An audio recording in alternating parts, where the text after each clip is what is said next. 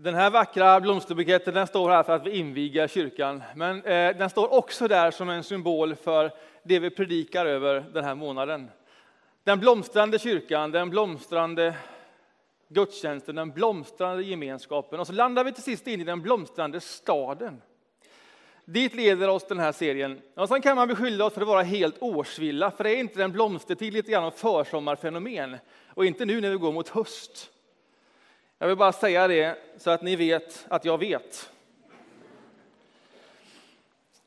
Men varifrån vi har fått det blomstrande temat, det är från Gamla Testamentet och det är från Jeremia, profeten och kapitel 29. Jag ska inte läsa det nu, för vi ska läsa det den sista predikan. Jag ska bara berätta det kort, kort, kort, kort. Det här handlar om ett folk, Guds folk, som var utvalda men som nu i det här läget hade blivit deporterade ifrån sin stad, Jerusalem, och till en annan stad, Babylonien, där de inte ville vara. De var där i fångenskap mot sin vilja och de längtar mer än någonting annat tillbaks till det som var luftet, till det som var tänkt, till det som var gott. Och i det här läget sänder Gud en profet. Guds röst kommer in i det här gänget. Och sen säger Guds röst till de här, här ska ni vara i 70 år innan jag tar mig an er. 70 år, alltså här ska ni vara hela livet. Känn på den. Det är vad Gud säger. Ett helt liv. Ett par generationer. Här ska ni vara. Och då kan man ju tänka sig att där är man i en sinnesstämning, okej, okay, vi får bara genomlida oss detta tills vi kommer tillbaks, eller våra barn kommer tillbaks. Så säger Gud genom sin profet, nej men inte så, utan bor ni verkligen här. Plantera träd, bygg hus, gift er. Bli fler, inte färre! Utropstecken, står det på den. Och så kommer den här meningen. Gör allt för att staden dit ni har deporterats ska blomstra. Be till Herren för den. Och den där meningen har vi fångat upp här. Gör allt för att staden där ni nu är ska blomstra. Och där ska vi landa in om ett par söndagar. Men för att bidra till en blomstrande stad som en kyrka behöver man också först fundera över vilka är då vi i en sån rörelse? För visst är det så att, att i någon mening kan man inte ge mycket mer än det man har, eller har tillgång till, eller känner till, eller är. Så vilka är då vi i en sån rörelse? Hur känner man igen en blomstrande kyrka? Det blir ju ändå en bra frågeställning som vi behöver jobba oss igenom innan vi kommer till staden.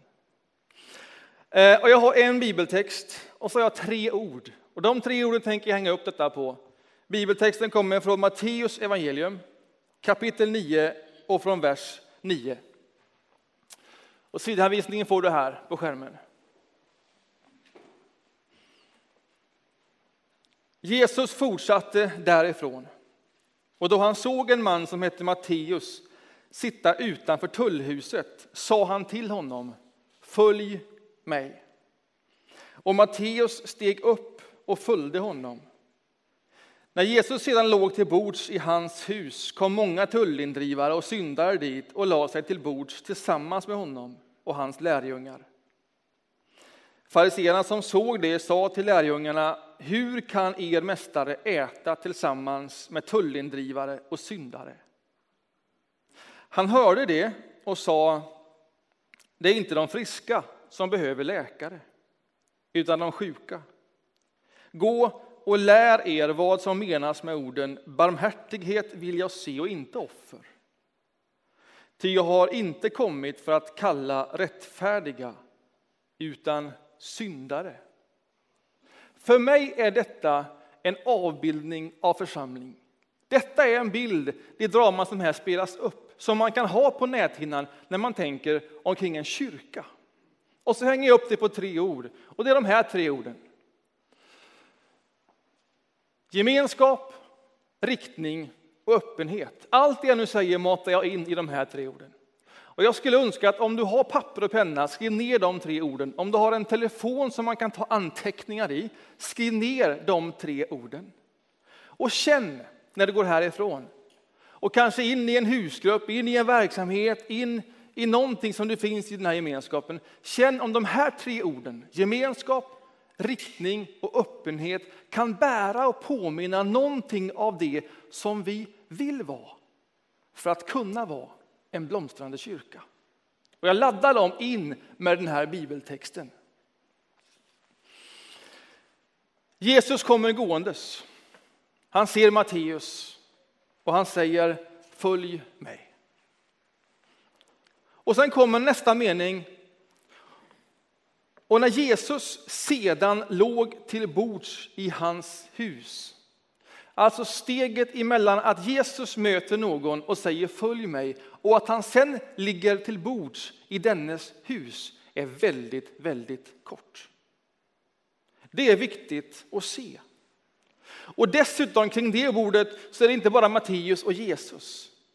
Utan Jesus kommer i sällskap av andra lärjungar och sen fyller det på ganska snabbt men väldigt många och olika människor. Det är ett, ett Guds sällskap, ett omaka sällskap.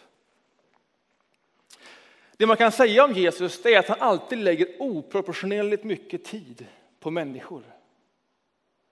Att han la alldeles, alldeles oproportionerligt mycket tid på tolv människor när hans tid var så knapp.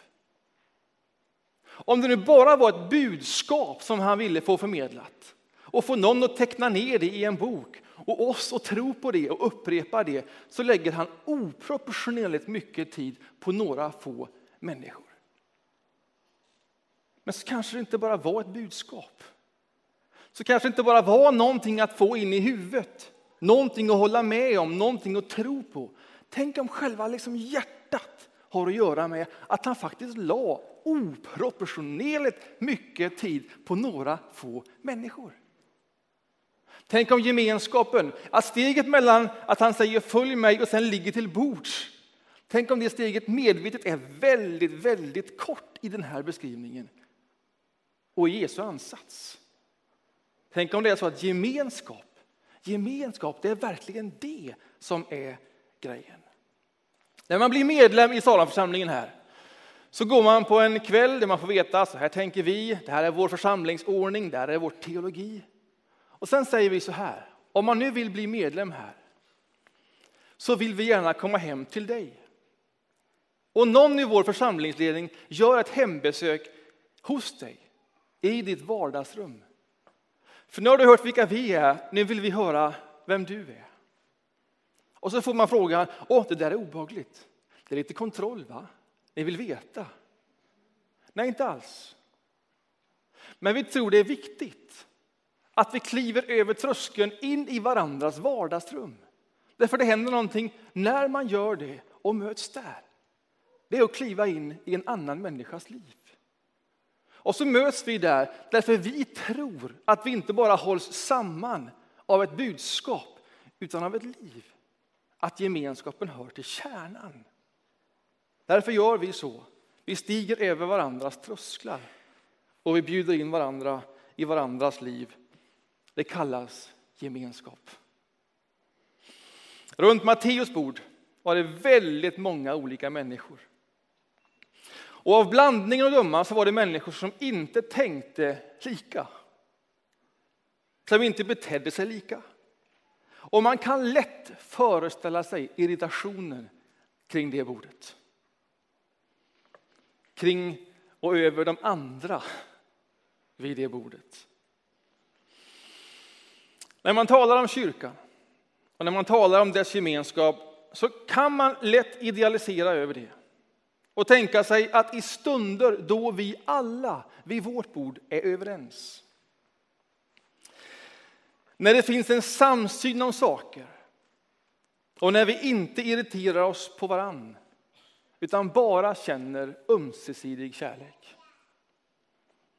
Att det är i de korta ögonblicken som gemenskapen i kyrkan verkligen är kyrka och vad Gud har tänkt, en blomstrande kyrka om man så vill. Men vet du, så tror inte jag. Det ligger något tokigt i att vi idealiserar för mycket. Jag tror att den verkliga storheten den ligger i att vi alla, vi olika människor som känner så olika inför varann. Som nu och då skapar irritation för varann och över varann.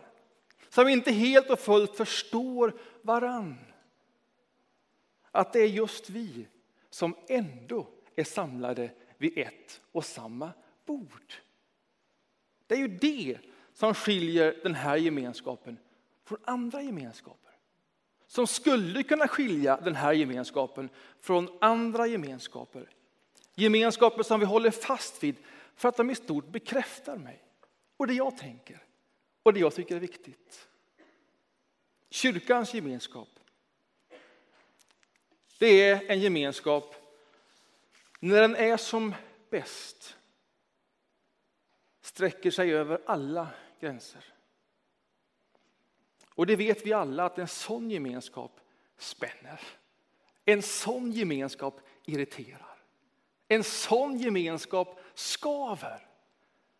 Och om man låter den här texten vara en bild över vad Gud har tänkt och vad Jesus modellerar så är det en sån gemenskap som här träder fram. Som om det är det Gud vill och visar. Gemenskap gör att denna kyrkan blomstrar. Riktningen, det som håller samman en sån gemenskap, ja, det är just riktningen. Att den är gemensam. Och i den här bibelberättelsen så är riktningen väldigt, väldigt tydlig. Och den kommer till uttryck genom de två orden. Följ mig. Det är så enkelt. Det är gemenskapens riktning. Alla lyssnar kring samma ord. Följ mig.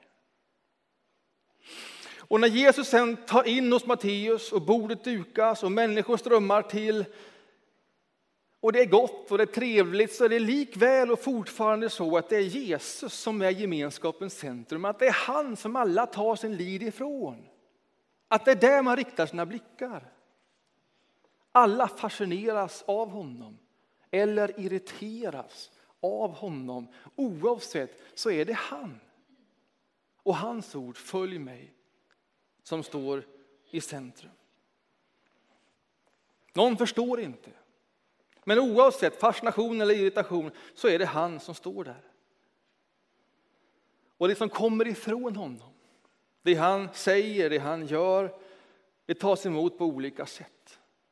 Någon vill höra mer. För någon blir han vårt stora exempel. Ja, mer än så, han blir livet i vårt liv.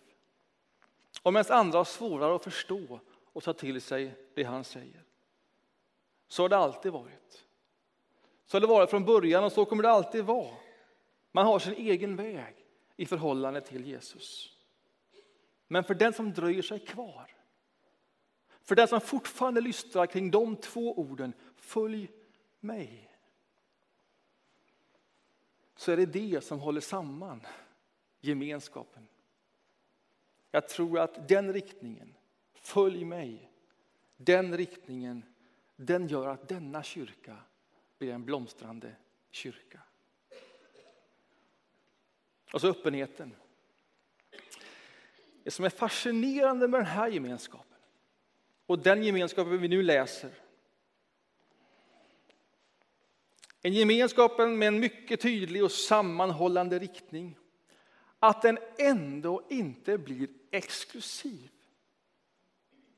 I den meningen att det inte bara är en gemenskap för några få. Utan öppenheten är total. Det är för alla. Mindre än så är inte anspråken kring denna gemenskap. Detta är en gemenskap och en riktning som är möjlig för alla människor, bra för alla människor. Så tror jag. Och i den här bibeltexten samlas alla människor. Det är en bild över alla människor. Alla sorters människor. I alla lägen i livet. Också de som på sin tid på förhand var exkluderade ur en andlig gemenskap. Också de sitter vid detta bord. Öppenheten vid Jesu bord är total. Det är en öppenhet som gäller nya människor. Det finns alltid rum för människor. Men det är också en öppenhet som gäller den befintliga gemenskapen. De som är där. Därför att i en gemensam riktning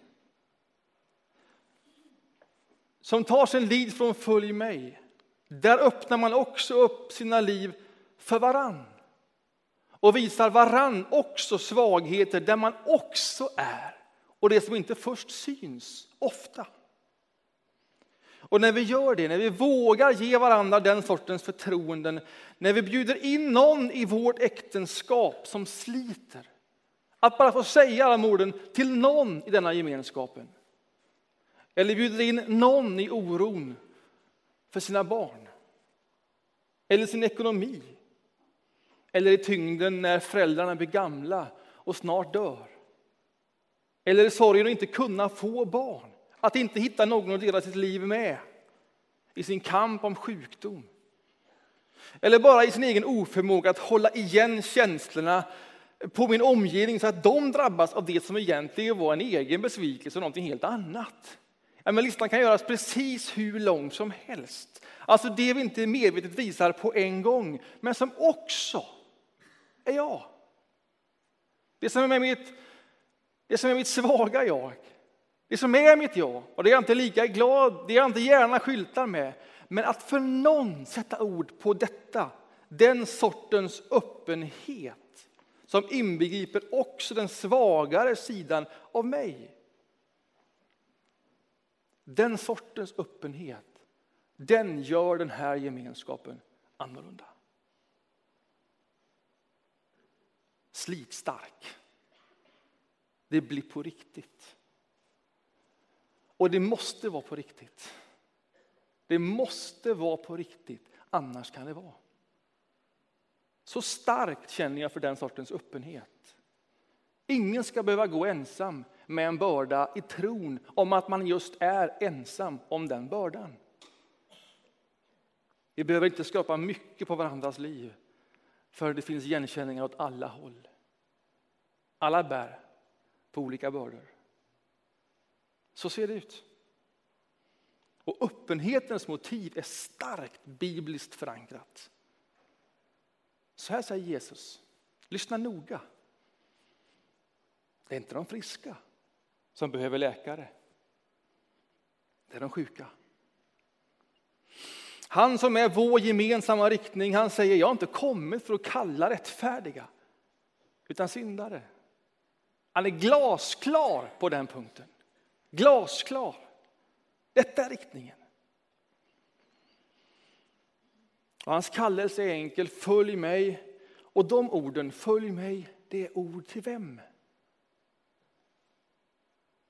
Till syndaren, till den sjuke. Det är ord till mig. Det är min riktning. Och det är den här kyrkans riktning. Det är vår gemenskaps riktning. Och då finns det ingen annan väg att gå än öppenhet om det är oss han kallar. Öppenhet inför varandra och inför många andra. Och så att vi inte låter oss tro att vi är ensamma om våra liv och det vi sliter med. Låt mig säga det igen. Käre vän, du är i gott sällskap. Låt oss bära varandras bördor och dela varandras glädjen. Och de två sakerna, de sitter ihop. Det går inte bara att välja det ena. De sitter ihop. För så ser ett liv ut. Vet ni, jag tror öppenheten är det som gör att denna kyrka blomstrar. Gemenskap, riktning och öppenhet. Ta med de orden. Känn på dem. Kan vi ladda dem med de bilder som vi behöver för att påminna oss hela tiden om vilken sorts kyrka vi vill vara och behöver vara också för en blomstrande start. Nu ska vi be. Jag ska be att eh, hela musikteamet kommer fram här. Och vi ska be att denna kyrka blomstrar. Och en kyrka i den här meningen är inte byggnaderna. Det har vi invigt, det har vi applåderat och nu ska det betjäna kyrkan som är oss, som är människor. Och vi ska be att Guds ande sänker sig ner över oss. Vi ska be att Guds ande kommer över vår gemenskap. Att vår riktning blir tydlig och att vi vågar vår öppenhet. Ta emot den här sången. Det är en bön. Den är på engelska och det enda du behöver veta om den sången det är strofen Send your rain. Sänd ditt regn, ditt vatten. Som är Guds ande, låt det komma över varje människas liv. Vattna så att det som finns där kan växa och gro. Amen.